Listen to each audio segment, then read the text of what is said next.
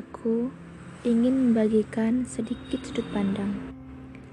Hai, setiap orang pasti mempunyai rasa insecure-nya masing-masing dan juga memiliki kelebihan berbeda-beda. Untuk kalian yang merasa insecure, sudah ya, jangan buat kekurangan kalian itu menjadi keputusasaan. Coba deh percaya pada diri kalian. Kalau kalian itu masih memiliki banyak kelebihan, jangan jadikan insecure itu sebagai fokus hidupmu yang harus kau perbaiki. Cobalah kalian cari sisi terbaik lain dari dalam diri.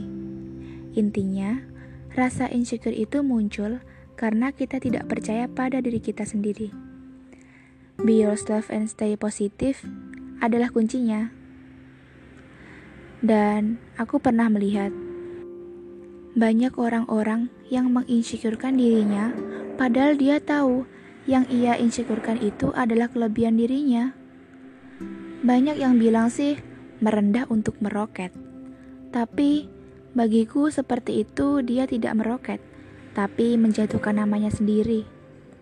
Aku hanya berpesan, kalau kalian punya kelebihan, syukuri ya.